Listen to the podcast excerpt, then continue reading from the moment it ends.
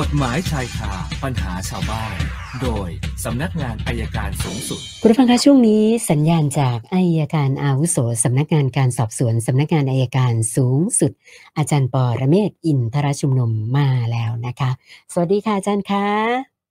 สวัสดีครับคุณสนันครับ ค่ะครับเชิญค่ะอาจารย์แป้งเนี่ยเราคงตกข่าวเนาะยังไงนะคะเสียแป้งที่แหกอ๋อคุกเสียแป้งค่ะ ใช่ค่ะอ่าแม่นะ ข้อกฎหมาย ที่น่าสนใจอย่างเดียวว่า คนที่หลบหนีที่คุมขังนักโทษค่ะที่ถูกควบคุมตัวถ้าหลบหนีจากที่คุมขังเนี่ยโทษจำคุกสามปีปรับไม่เกินหกหมื่นแต่ที่น่าสนใจกว่านั้นก็คือคนที่ช่วยเหลือผู้แหกที่คุมขังเนี่ยค่ะโทษจำคุกห้าปีโอ้หนักกว่านะคะ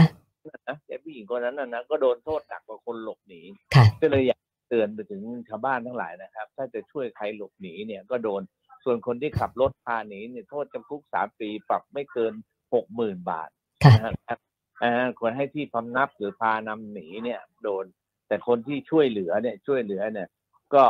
ถ้าเป็นการช่วยเหลือจะโทษห้าปีก็ฝากไว้ อย่าไปเกี่ยวข้องกับเรื่องของการช่วยเหลือผู้ที่ต้องขังฝากไว้แค่นี้แหละครับ เอาค่ะว่าค่ะ อาจารย์ครับคำถามแรกเนี่ยต่อเนื่องจากเมื่อวานที่อาจารย์พูดถึงเรื่องการหักเงินเดือนลูกจ้างอะนะคะ คือคุณวิทยวัฒน์เนี่ยเขาเขาเป็นนายจ้าง เขาบอกว่าของเขาเนี่ยลูกจ้างทำงานกันมานานมากจะเกือบ 20 ปีแล้วนะคะ ก็เดือดร้อนเรื่องเงิน แล้วก็มาขอเบิกเงินเป็นก้อน แล้วก็ให้หักจากเงินเดือนนะโดยหักจากเงินเดือนเดือนละประมาณ 20,000 บาท แล้วเขาก็เหลือใช้อีกประมาณเดือนละไม่ถึงหมื่นนะคะที่นี่เขาบอกว่านะแล้วมีเจ้าหนี้จะมาขอหักเงินเดือนอเพื่อไปใช้หนี้ แต่ว่าบริษัทเนี่ยก็หักอยู่เดือนละ20,000เพื่อเอามาคืนของบริษัทอยู่แล้วเนี่ยนะคะ แล้วพอมีเจ้าหนี้มาขอหักเงินเดือนแบบเนี้ยเขาถามว่าแล้วเขาต้องทำยังไงคะอาจารย์ คือถ้าเฉพาะอ่าเฉพาะนายจ้างนะหักค่ะของได้เนี่ย เป็นเรื่องจากคุ้มครองแรงงานนะครับค่ะคุ้มครองแรงงานหักทุกอย่างรวมกันแล้ว ต้องเหลือหนึ่งในห้าอ๋อค่ะไม่ใช่สองหมื่นครับ มันเป็นกฎหมายคุ้มครองแรงงานเป็นกรณีพิเศษครับค่ะนะ ซึ่งเพราะฉะนั้นถ้าเหลือในห้าแล้วคนอื่นก็หักไม่ได้แล้วครับอ๋ออันอันนี้ อันนี้ก็เหลืออยู่แค่ก็บอกเดือนหนึ่งไม่ถึงหมื่นนะคะนะก็ก็ไม่ไม่เกี่ยวกับอ่ากฎหมายแพ่งและพาณิชย์ครับตรงวิวิแพ่งไม่เกี่ยวกันครับอ๋อออันนี้ใช้ได้ครับตามกฎหมายคุ้มครองแรงงานครับ ค่ะค่ะ ส่วนคุณไกรสอนนะคะ เคยได้ยินว่าจะมีกฎหมายเกี่ยวกับ ไม่ยึดทรัพย์คนที่ไปค้ำประกันคนอื่นนะคะเขาถามว่ากฎหมายเนี่ยเริ่มใช้เมื่อไหร่เหรอคะอาจารย์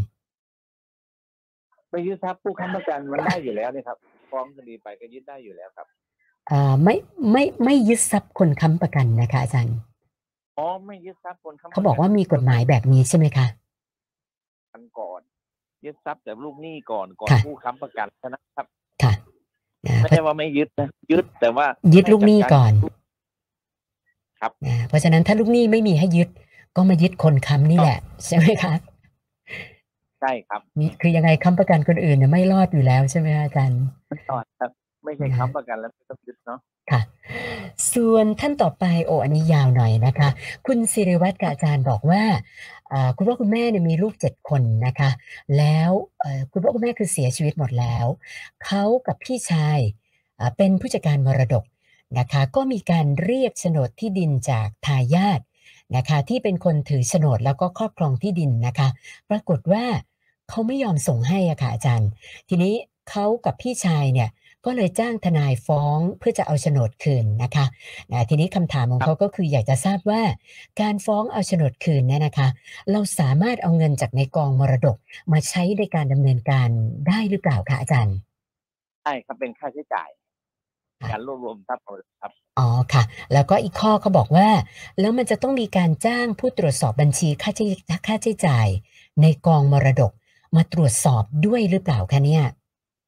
ไม่ต้องครับถ้าไม่มีใครคัดค้านก็ไม่เป็นไรอ๋อค่ะนะแล้วก็มีอีกท่านหนึ่งคุณ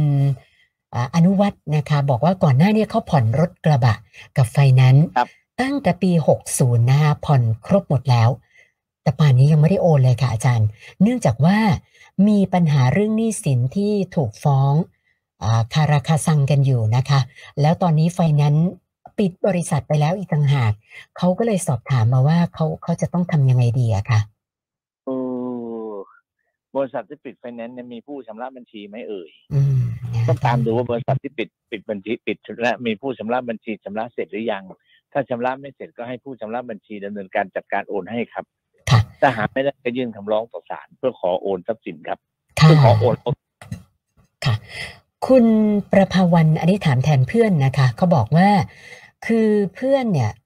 กลายเป็นมือที่สามแบบไม่รู้ตัวนะคะ ก่อนหน้านี้นะไม่เคยรู้เลยว่าผู้ชายที่ตัวเองคบอยู่มีภรรยาแล้ว จนกระทั่งปรากฏว่าภรรยาเขาเนี่ยมาถึงที่ทำงานเลยนะคะ พอรู้เนี่ยเพื่อนก็ขอเลิกกับฝ่ายชายแต่ว่าเอ่อฝ่ายชายยังไม่ยอมเลิก แล้วมีแบบมาข่มขู่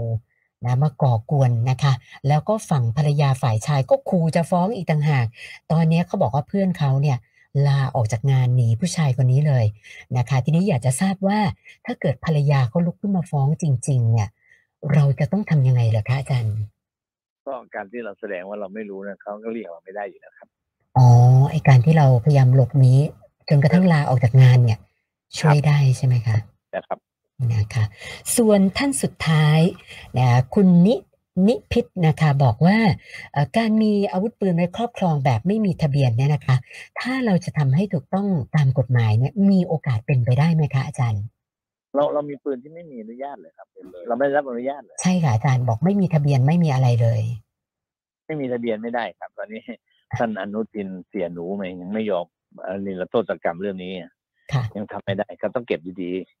ต้องเก็บดีๆ นะ ต้องรอรอให้เขาประกาศนิรโทษกรรมเอาใบปืนไปมอบ แล้วถ้าปืนนั้นสามารถออกไปอนุญาตได้ไปปลอดภัยได้ เราค่อยขอตอนนั้น ก็ผมคิดว่าแนวโน้มของท่านรัฐมนตรีมหาไทยก็คงต้องดำเนินการรัฐบาลเศรษฐาต้องดำเนินการจะแก้ปัญหาเรื่องอาวุธปืน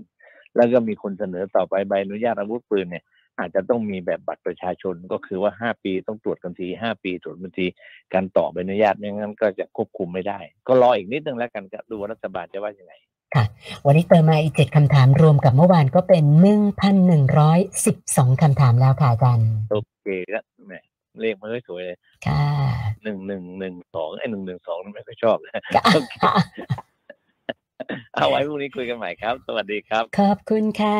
สวัสดีค่ะ อาจารย์ปอระเมศวร์อินทรชุมนุมค่ะ กฎหมายชายคาปัญหาชาวบ้าน โดยสำนักงานอายการสูงสุด